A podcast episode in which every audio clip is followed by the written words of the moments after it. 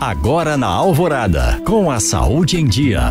Oferecimento Grupo Citofarma. Há 25 anos viabilizando saúde com ética e responsabilidade.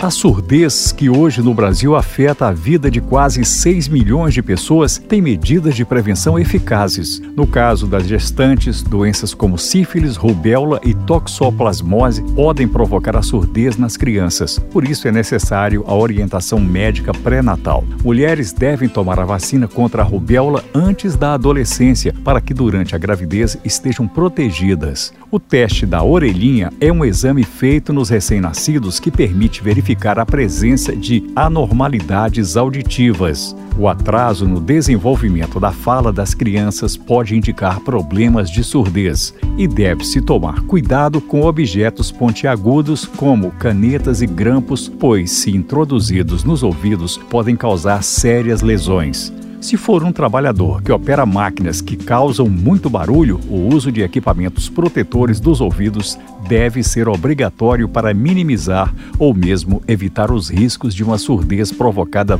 pelos ruídos. E ao sentir qualquer dificuldade ao ouvir, consulte um médico especialista.